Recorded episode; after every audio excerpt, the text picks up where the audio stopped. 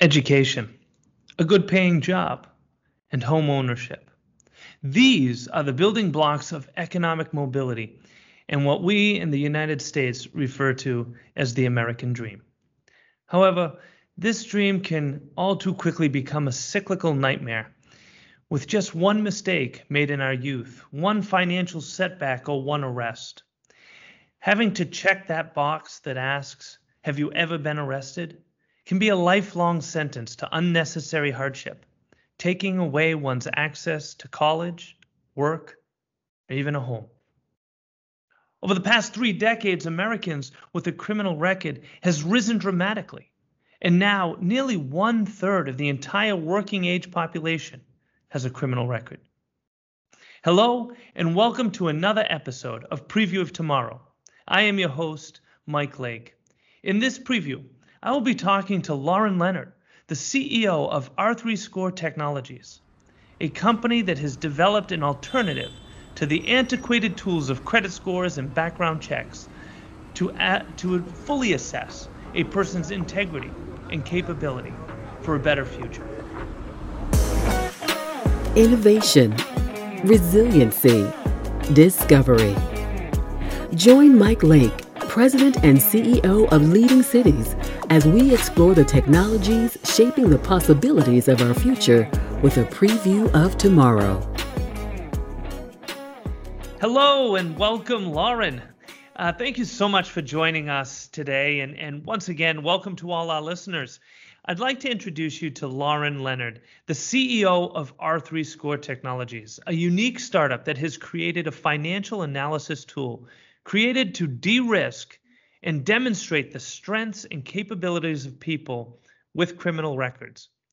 Now, Lauren, before we get into all of this, because this is a huge issue, it affects countless people. How did how did you become interested in this topic? Yeah, absolutely. Well, first, thank you for having me. Um, I have a phrase that I have a couple of phrases, and one of them is that I didn't pick prison, prison picked me. Um, and so if anyone has done any Googling and they saw that, what that basically means is it was through my family's direct um, lived experience with mass incarceration in this country um, that I became interested in criminal justice. And I know uh, mass incarceration, it feels like it's a phrase that people know, but just in case anyone is not familiar with what that means, it's basically the phenomenon um, that we have experienced in the US where we have 5% of the world's global population, but 25% of the world's prison population. Um, presently, that means there's 70 million people who have an arrest or conviction record in this country. Um, and I, unfortunately, we are not on track yet where we have disrupted that status quo. So what we're anticipating is that the trend line shows us that in the next nine years, by the year 2030, that will be 100 million people or one in two. Um, and so, in the end, most of us just mathematically know someone, have some level of connection, even if we're not aware of it, to our criminal justice system. For me, it was my mother's experience. Um, she was an entrepreneur, um, was going through the process of growing a business. Her company um, became um, under scrutiny. She went to court to defend herself, and what she discovered is that um, by going to court to defend yourself, that you are given harsher um, penalties and harsher sentences. And when um, she thought that she would be able to demonstrate that, you know, if she made a mistake, it was an honest mistake. Instead, she was given an 87 month um, federal prison sentence as a first time nonviolent white collar offender. And so that was for us the most um, shocking and eye opening experience. But it was an experience that for us felt like it came out of nowhere and, and therefore it had to have some level of meaning and purpose. And so that purpose became we started our first organization, which is Mission Launch, a nonprofit that still exists almost 10 years ago. And then R3 Score, about uh, four years ago, we had the idea for that. Wow. Well, I mean, talk about a, uh, an impactful story, and I'm so sorry to hear it. Um, now, the, the, experience of your mother, and and as I said before, so many others, uh, is, I mean, to give people a sense, uh, I, I, saw the stat that there are now about as many people uh, in this country um, that um, have a criminal record as the number of people who have a four-year college degree. Yep, we it's, it's insane. it is insane. It yeah. is insane. And for anybody who has filled out a job application, you've probably seen that line that says, you know, check the box. Have you been, have you ever been arrested? Not mm-hmm. convicted in mm-hmm. most cases, but arrested, which. Mm-hmm. Uh, I mean, there are members of Congress who have been arrested. Yeah. Um, you know, it, but there is a by checking that box, there there's definitely an influence on the reviewer's uh, opinion about that applicant. It makes it very difficult for people to to find work, to to break the cycle of poverty or or or trying to to reintegrate into society after uh, serving you know their sentence. It, it's a, it, it becomes a cyclical challenge it's a, and it doesn't just affect the individual it affects their family and let's talk let's talk frankly it affects all of society as a result. Exactly exactly. So tell me you understand this problem far better than i do. Mm-hmm. what what are some of these real challenges that yeah, exist? Absolutely. So there well first i think you know again kind of grounding us in the scope. Nine out of ten employers run a criminal background check Four out of five landlords run a background check.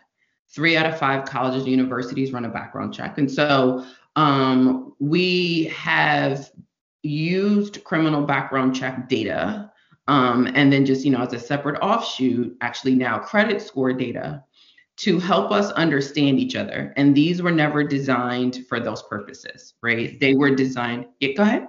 I was just going to say, I just want to put a very fine point on what you just said and, and the, the uses of background checks, where you might not get a house, mm-hmm. you might not get a job, and you might not get an education. The economic building blocks for most of us, you are in a position where someone on the other side of that opportunity that could really advance your life has the potential to allow you to, per- to persist and compete on merit and compete on potential um, or they could say this historical data, this thing that happened to you. In some instances, I've started saying even this stale data, because depending upon the statute, it could be something from seven years ago, right? That, you know, still has to be reported by law, but you've changed. You're a different person. Um, and so 100%, it, it's in every way possible that a person seeks to upgrade their lives. The criminal background check data um, impacts you. And one of the things that we have begun to see is the connection between even that data set and your credit score. What we know is by just coming in contact with criminal justice system, right? Not not even talking like you said about conviction or kind of outcome, but just coming in contact with it. A person's credit score um, typically drops about 49 to 80 points, right? And that's just that there. Then when you compound if a person has a lengthy sentence, they're not participating in our credit scoring system, their credit score drops and or they come back home and they have no credit. So I think these two risk models, especially when they're combined, are extremely harmful. There's a criminal database that has been acquired where there's 50,000 known uh, collateral consequences. So 50,000 known barriers you could hit in this country that by having a, a, criminal record, you could be denied an opportunity. And you don't know all these 50,000 ways until you go to, you know, maybe apply for a bank account or, you, like you said, we go to get housing. So I think for us, fundamentally, we do not have a product or a tool or an opportunity to assess each other in a way that doesn't keep people, families, and communities perpetually locked into cycles um, that we actually really don't want, right? We, we want potentially for people who have come in contact with the criminal justice system to demonstrate that they are moving away from whatever the events were that led them to come in contact with the criminal justice system. And we should all be in support of that because it actually helps us for people to be able to get back on their feet.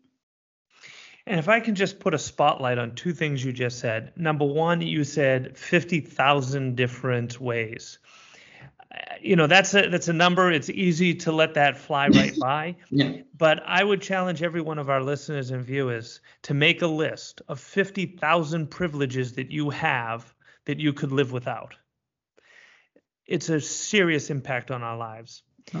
the second point i want to make is for anybody who's who's listening to this and thinking uh, i don't have to worry about this. This is not me. It's not my loved ones. It's not my family We're, we're talking about for for black men, half half of black men are arrested, right, before the age of 23. 40% of white men. So for any family out there that has two sons, it's a very high probability that one of them could be arrested before the age of 23 and put them into this cycle that we were just talking about, a hole so dig, deep they can't dig themselves out of it. Yeah, absolutely. I think that I would add that to that is uh, two things. One, that's the exact reason why in 2020, the conversations we've had as a country around policing and um, the social unrest has been at the crux and the cradle of a lot of conversations and why they started to teeter into economic opportunity, you know, relatively quickly for folks because I think um, our criminal justice system is so sticky that by just coming in contact with it, it creates this kind of pathway that's almost easier to stay on than to change your life. And the, the reason why we actually started Mission Launch, our first organization, um, was because my mom, while she was incarcerated, I was visiting her, and she had just read an article that said seven out of 10 children who have an incarcerated parent will, will they themselves become incarcerated. That's how sticky our system is, is mm-hmm. that what happens to families, what happens to children when a parent becomes incarcerated creates a cascade of events that leads children to they themselves become at risk for coming in contact with the criminal justice system. And I say that phrase intentionally because I think we have to disrupt even some of our own bias around who goes to prison in this country. Like the whole point of using the term mass incarceration is it's no longer a system that I think many of us thought it was, which is it was for other people or bad people or those people. Mm-hmm. When you are on track to have one out of every two working adults have a record, there's no way we're that bad as a society. And there's no way we're that bad as a society in comparison to, you know, the scale of the world, which means there's something happening in our country. That's right. In our policy, in the way that we interact and engage with each other that is criminalizing things that really should not be criminalized, right? And so I intentionally say coming in contact with the criminal justice system because it puts some responsibility on the system and it puts some responsibility on us as a society. So to just to put this into perspective for our listeners, if you if you put all of the people in this country in America who had been arrested and created a country of that population alone, it would be the 18th largest country in the world, larger than Canada, larger than France, three times the size of Australia. I mean, this is not a small problem. Yeah. Listen, I could I could talk about this challenge all day. I've already gone over my my time on, on I should have on this, but I do want to focus on R3 score. Yeah. Eh, because it is a transformational solution for people and Absolutely. for society as a whole. Tell us a little bit about R3 score. Absolutely. So it was while we were sitting in our nonprofit working with people who were pursuing the path of entrepreneurship because they couldn't get a job that we started recognizing that one of the biggest barriers to opportunity is the actual criminal background check itself. And so I did some online searching and I was like, there's no way that there's no product. And so we set out on a mission to create a strength based risk model. Our goal is to um, basically modernize the legacy risk models of criminal background checks and credit scores. Um, we have a desire to unlock the human capital of all people. We believe that you know when people want to change, they can change, and if they change, they deserve a pathway to rebuild their life. Um, so the thing that makes us head and shoulders better than our competitors is we have an intake interview, which allows us to get more user permission data. Um, we start with the Fair Credit Reporting Act compliant criminal background check. We could do a credit score if our customers want it. We don't do hard credit pulls unless it's a financial decision that's going to be made and, and our customers request it. But more than that, we have anywhere from a five to 15 minute intake interview that we do with each person. Um, the reason why this is unique um, but also kind of a growing trend is because um, I believe Equifax just recently put out a report that they did a pilot by using utility bill data. So um, your water, your uh, electricity, they are able to now move 5 million more people from what's considered the subprime category to prime. And that's because the current risk models, credit and criminal background checks, are conditioned to only look at certain data sets, which are historical in nature. They're typically binary. You either paid your bills or you didn't. You either went to prison or you didn't. But there's a lot of context in there. So I tell people we're in the business of selling the context because the context is what determines if a person's decisions um, should be calibrated against a certain risk factor or not. And and so you, you explained a little bit about the the intake interview and all the rest, but other than that, what's the user experience, let's say, first of the person who's being scored and then of the the entity uh, that's using that score? So our customers are businesses um, right now that are looking to assess a candidate for an opportunity. They're trying to make a decision as to whether or not, normally in the HR space, you only run a background check when you have a candidate that you want to hire. So they're making the final decision to hire. So we're ultimately a gatekeeper as to whether or not a person can get a job or not. Um, in the lending space, it's similar whether or not you get the loan. Um, in that um, real estate space, it's whether or not you could be considered um, a good tenant. Um, but for our businesses, they come to us when they have a candidate that they're ready to assess. And we're just a data vendor. We um, have a very simple transactional relationship. You want better data to make a decision that allows you to grow your business and manage your risk. We can provide that data. For the individual who's being assessed, um, what we often tell our customers or business customers to say is that they're a fair chance employer or a fair chance lender or a fair chance landlord. And it's a different experience to talk about some of your data points to people, right? But I think on the other end is we have people who are also formerly incarcerated who do these interviews. They don't see people's background checks, so they're unbiased in nature, which means you could tell us you don't have a record and the person on the other line wouldn't know, right? but right. the machine would eventually know if you do. Um, and I think that that's what's important for us because um, from a humanistic standpoint, this is data that has a lot of shame. Most of us don't want to look at our credit scores if it's bad. Most of us who have an arrest or conviction record are steeped in kind of the potentially the guilt and the shame of coming in contact with the criminal justice system.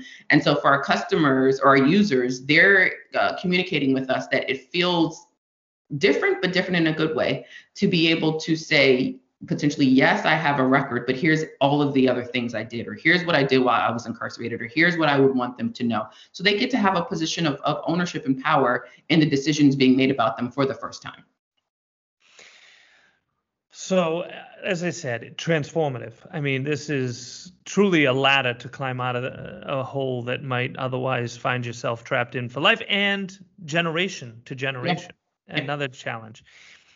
So, again, we could go on and on with this. I do want to just make a quick uh, plug, let's say, on your behalf that the application, although currently has been focused on, as you said, in the in the private sector using this for employment reasons or or whatnot, mm-hmm. um, there are use case potential for cities, for instance, in the deploying of capital to, let's say, black-owned small business owners. Absolutely, absolutely. So the, the, the world of opportunity is is just starting to to open to this, and with that in mind, I, would like to ask 30 seconds here. Mm-hmm. It's a tall order for 30 seconds. um, you know, thinking 25, 30, 35, 50 years down the road R3 score is is the new norm by which mm-hmm. people are are evaluated rather than using that historical binary data. Uh, what is the impact? What does it mean for, for the individual? What does it mean for society as a whole? Yeah, I would say that what it means for society as a whole is that we get to benefit from people living out their highest and best lives, whatever that is for them. And I think what it also means is that we finally found a way to make economic mobility a reality and not just a dream, right? I, th- I think there's lots of ways we talk about economic mobility. Mobility requires opportunity that can be laddered, and that's where we can benefit and we can help. Lauren, I mean, it's a game changer for for society, is really what it is. Um, I can't thank you enough for your dedication to this topic and and the the impact that you're already having.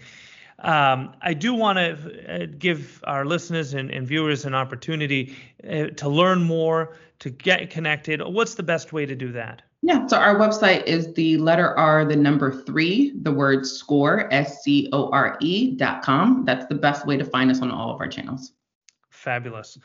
Listen, Lauren, thank you so much again uh, for joining us today on Preview of Tomorrow, but also for, for this incredible work that you're doing and, and the inspiration you are to all of us.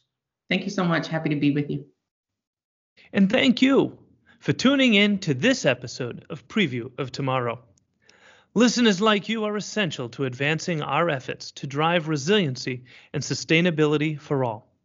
I ask that you give us a rating on Apple Podcasts or whichever streaming platform you prefer. Your feedback helps us to grow and share these brief previews of what life in the future can be. In addition to thanking our guest today, I want to thank Peter Roy and Demetria Bridges for making this podcast possible.